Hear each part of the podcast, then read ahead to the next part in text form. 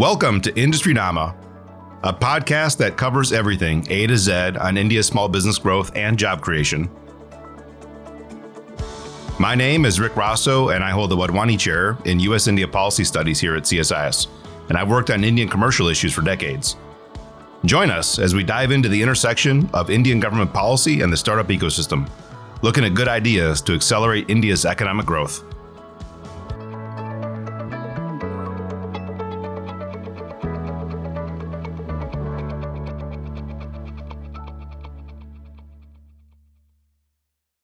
Well, a warm welcome to my good friend, Dr. Chintan Vaishnav, CEO of the Atal Innovation Mission at NITI Aayog, a role that he's held for the last 18 months.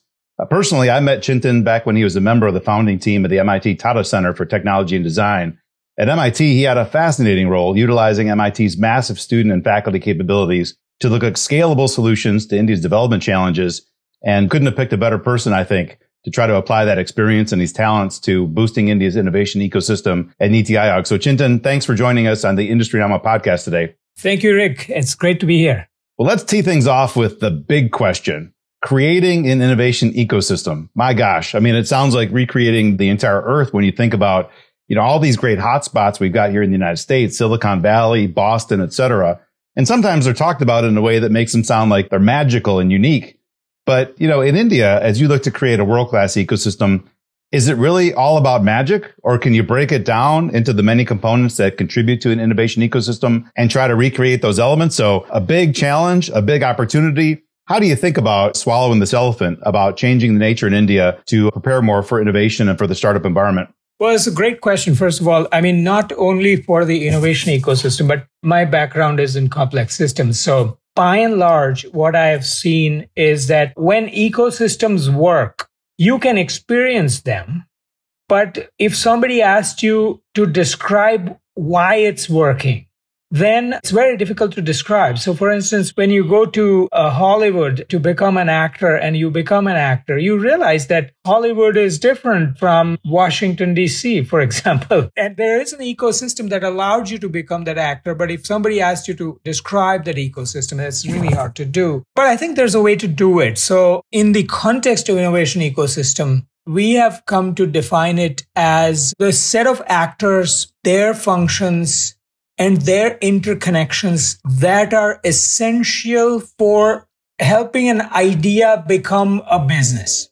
So a set of actors, their functions, their interconnections that are necessary for helping an idea becoming a business. As they say, when the innovation ecosystem functions, if somebody nails it, the ecosystem scales, right? So if somebody nails a search algorithm, the ecosystem can make it Google. If somebody nails a social networking algorithm, the ecosystem can make it Facebook. And underneath it is essentially these actors that are the functions and their interconnections. And when these actors become stable and have viable business models or reasons to continue in that ecosystem and their interdependencies become dependable, then you have a functional ecosystem. So in this case, who are these actors, right? So there's the innovator. There is somebody like an incubator or an accelerator or somebody who will help this innovator who is creating a business overcome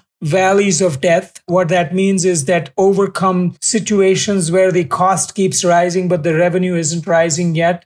Those situations, these people will help them overcome. There will be investor. There would be a mentor who can accelerate this journey. There would obviously be the end consumer behind all of this, there may need to be a policymaker if there are market failures and institutional failures and so on. If you have these and if you have these relationships orchestrated, then I think you can create a functional ecosystem. Is that helpful? That is. I mean, not just creating institutions, but as you rightly point out, you know, their stability and reliability, which sometimes is a bit of an afterthought. I think when we look kind of the top down, so important, I think ways to kind of underscore. Now, one of the features of an ecosystem, one that you're extremely familiar with from your time at MIT, universities. Again, fundamental in a lot of the hotbeds for innovation that we see here in the United States. How well are universities integrated in the innovation ecosystem in India? And what are some of the important ways that universities contribute? Obviously, hardcore research, but are there other functions that universities kind of play? So talk to me about the universities and how you see today and things that they can be doing to be contributors. Yeah. So first of all, the Indian innovation ecosystem is not very old. So we could say that we have been at it in any serious way in the last decade we were doing incubators in science and technology, research labs, etc. for some years. We were doing them in biosciences. But now, over the last 10 years, we have made an argument that innovation is not just limited to these spheres, but it's everywhere. So we are a young innovation ecosystem. That said, much of our focus so far has been on the academic side. And so a lot of this investment is in academia in creating those incubators. So the host institutions for these incubators more often than not is a university. Even so, most of the innovators or entrepreneurs who work in these incubators today are not necessarily university students going forward but are people in that region who may or may not have, mostly may have university degrees after some experience coming back and doing entrepreneurship through such platforms. It is still early stage in the Indian context. You can today go to any college and every student would tell you that I am thinking about entrepreneurship as one of the options after I graduate. So that's a very positive sign. But if you talk to the faculty, the faculty led entrepreneurship is still quite limited. So therefore, the research and publications still remain disconnected from translation and startups and scale ups and so on. You hit on a fundamental point, you know, I think is the aspirations for the young folks versus folks that are a little bit older and grew up maybe a more conservative environment. I sometimes joke that, you know, once you open up the matrimonial ads in India and you see three time failed entrepreneur as one of the things that's highlighted, then you know that, you know, socially things have progressed enough where you're actually going to begin to see more of a drive, but that may be a couple of years off, right? At least a couple of years off. I think that's the very interesting litmus test you have concocted there. One of the things that we did, at least in our hiring at the innovation agency at Atal Innovation Mission, is, you know, our hiring has to be completely transparent. So how we ranked people who applied, why we selected some, why we didn't select some, it has to be completely public. So one of the things that we've added to our rubric for shortlisting is we have said that a failed entrepreneur gets exactly the same points as a graduate of an IIT or an IA. I love it. because it's very difficult to teach all of that at the university, right? You have to go out, try things and fail. Well, let's talk about the types of innovation. You know, I mean, India is everything all in once at maximum level at all times. You show up in Bombay and Bangalore and Hyderabad and you see a modern world that everybody around the world would recognize. And then you step out, you know, in rural parts of Bihar, UP, and you see a very different world. But look, somebody starting the Kirana or somebody starting a small market in rural part is an entrepreneur. Somebody starting the next big software item is an entrepreneur. Here you are running this important Atal innovation mission at NITI. How do you think about that sort of world scale innovation that's happening in India versus local innovation? And how do you put weightage in contributing to both? Or is there not much of a difference in terms of the kind of mechanisms and tools they need? No, no. I think regional imbalances in innovation ecosystem is still a reality. I would say that, I mean, having spent time in the United States working with corporations and so on, I realize that regional imbalances are a fact in any large geography. And so it is a fact in India too. And there's a wide range of activity uh, going on here. You see the places like Bangalore or Gurgaon outside New Delhi or Chennai or Hyderabad. These are places where the ecosystem is vibrant and is functional and is going at a very rapid pace. A lot of the unicorns that you would have heard about, obviously, are from these places. The next concentric circle is the tier two, tier three, tier four towns the nature of problems people pick from these places is different because their context is different. But the uh, level of support they have is still not equal to what's available in these hotbeds. But that's the circle we are now trying to build. Recently, we had a call for applications open. More than 400 applicants applied to create an incubator, and many of them are from tier two, tier three, tier four. These are private institutions who now feel that they must build something to support innovation. So that movement is on. And then, of course, there's the third concentric circle, which is the rural areas. And obviously, I mean, the creative potential is almost equal in all these places but we don't have the commensurate infrastructure for innovation in rural areas. Although India arguably would be a world leader in grassroots innovations. You know, if you look at the work of Professor Anil Gupta at, you know, Honeybee and the National Innovation Foundation and so on, many creative people solving local problems with their ingenuity is uh, something that you find widespread in India. So far, that ecosystem is still in a very, very early stage. And that's something we have taken on through our program, for instance, Atal Community Innovation Centers. But the models are still out as to exactly what's going to work and so on.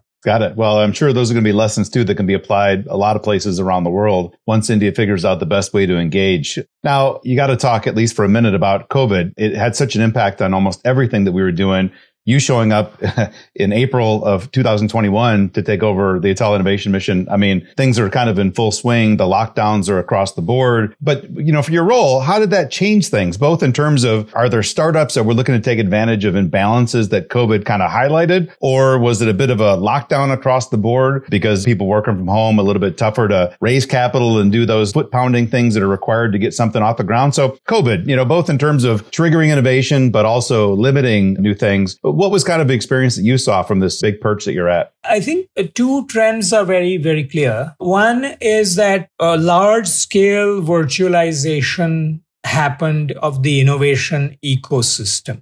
So instead of building more infrastructure, which physically that people were building because they couldn't build it, but they wanted to keep going, they virtualized. And today now you see a much more of the following where a startup from one region of India is incubated in some other region of India because incubators opened up to anybody from anywhere. Their services became virtual within the context of innovation ecosystem. For startups, what happened was on the positive side, many that had any capability that could solve a COVID related problem, especially in biosciences and so on, they pivoted to solving COVID problems. And some of them did very, very well also, like dry swab for collecting samples for PCR tests and all that. It's very, very fascinating pivots. Finally, if you look at the sector specific concentrations, I think healthcare really accelerated in terms of the innovation and entrepreneurship. Those trends are quite visible. So virtualization across the board, healthcare startups, not surprisingly, makes a lot of sense. Last question I've got for you actually hits on something you mentioned just briefly before, but anytime that you open up a newspaper and read about India's startup ecosystem, the word unicorns is flying around like crazy. You kind of expect when you get off the plane in India now, you're going to see a bunch of unicorns prancing down the streets with as many as India's been able to produce. It's obviously a great talking point. Is there a wider significance that you think to this many unicorns? You know, something that folks aspire to, or is it a little overblown? And the important stuff is the hundreds of others that are below that threshold. So tell me about unicorns, myth, reality, and how important. The talking point part is quite interesting because the great talking points are those which divide people. and uh, the, this whole topic of unicorn it uh, raises this emotions you know some say oh my god look at these unicorns and we are so successful and whatever and there are others who would say but look at all these other problems and you know why are we talking about unicorns? So it's a topic that immediately seems to invite the person to form an opinion about it. That's a good topic for public discussion right? But objectively the strength of the innovation ecosystem is not in unicorns alone but it's in the cornfields if you would. But the one good thing that unicorns are doing is that they are attracting a lot of capital. And that in some ways is a good thing for the ecosystem. Many of these unicorns are also reinvesting in certain causes that otherwise wouldn't be taken up very easily and so on. So personally, I feel that I have no reason to have an opinion about them. But if I were to objectively observe them, I would say that these are a couple of positives that they do bring to our ecosystem. Well, that's great. And I think most importantly, you might have given us a title for this edition of the podcast of unicorns and cornfields. Certainly India is large enough to sort of capture uh, multitudes in multiple directions, the high and the mighty that are doing extremely well and the massive innovation across the country that needs to take place to give a lot more people those great opportunities. Well, there's nobody in organization that's doing more, I think, to try to create that ecosystem and improve it than the Innovation Mission. And Chintan, it's really been a pleasure to talk to you and I think pull out some of these threads work that you're doing and what you see in the ecosystem there. As India succeeds in this space, I think the world will succeed based on some of those great innovations and the work that are going to come out of India and have global applications. So Chintan, thanks for giving me a bit of time and really appreciate it. Thank you so much, Rick. And always uh, great to chat with you. You are one of the people I know in the United States who knows more about India than most Indians I know. So it's always great to have these conversations. Uh, thanks a lot. That's it for today's episode. Subscribe to Industry Nama on Apple Podcasts, Spotify, or wherever you get your podcasts. And be sure to visit our website at csis.org forward slash India. And thanks for listening.